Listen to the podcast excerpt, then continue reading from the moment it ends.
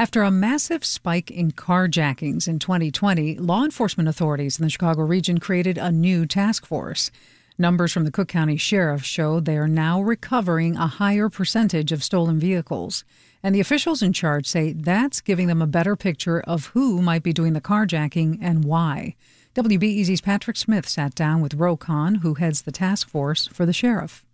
When carjacking started spiking a few years ago, then Police Superintendent David Brown blamed the increase on thrill seeking kids. It's a shame that you'll hold a gun in someone's head just to joyride, but that seems to be what our young people are doing that we're capturing. It was around that time the Chicago Police Department, the Cook County Sheriff, state police, suburban departments, and the FBI started cooperating in the anti carjacking task force.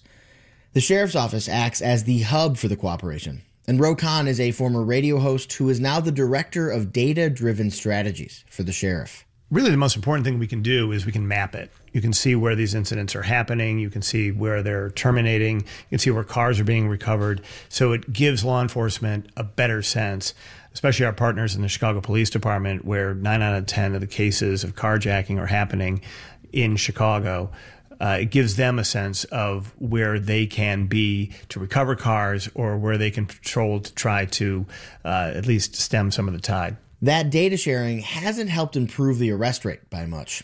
It's still under 10% based on City of Chicago data, but carjackings are dropping. I mean, when we started this in 2021, uh, we had more carjacking incidents in Chicago than we probably had almost anywhere in the world. There were 2,100 carjacking incidents in Cook County alone.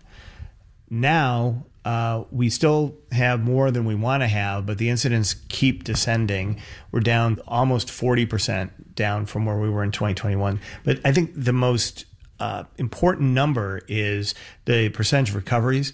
Uh, before 2021, we were recovering about 40% of cars. Now we recover over 80% of cars, close to 90% of cars. And we get them in a much shorter period of time. And the fact that those cars are being recovered dispels a myth about carjackings, that they're being sold on the black market. Cars that are being abandoned were obviously not stolen for resale. Instead, Khan says the cars are often being used to commit other crimes. Whether it's another carjacking, whether it's shootings, homicides, kidnappings, uh, narcotics transportation, there there is a sense out there that there are cars that are just being um, stolen so that they can be uh, uh, resold in other states or around the world somewhere.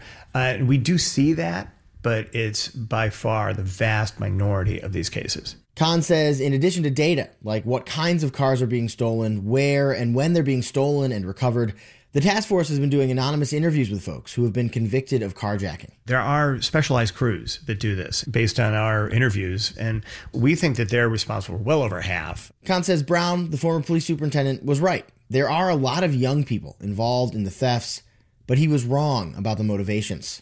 They're not just joyriding, the kids are being used by organized crews. There are a lot of juveniles that are actually getting arrested in these stolen or hijacked cars.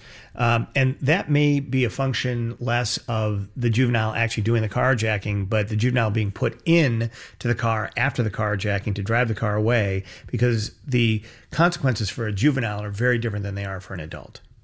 So it may look like it's about about joyriding, but it is really not. That was WBEZ's Patrick Smith talking with Ro Khan from the Cook County Sheriff's Office about the Sheriff's Carjacking Task Force. You're listening to WBEZ.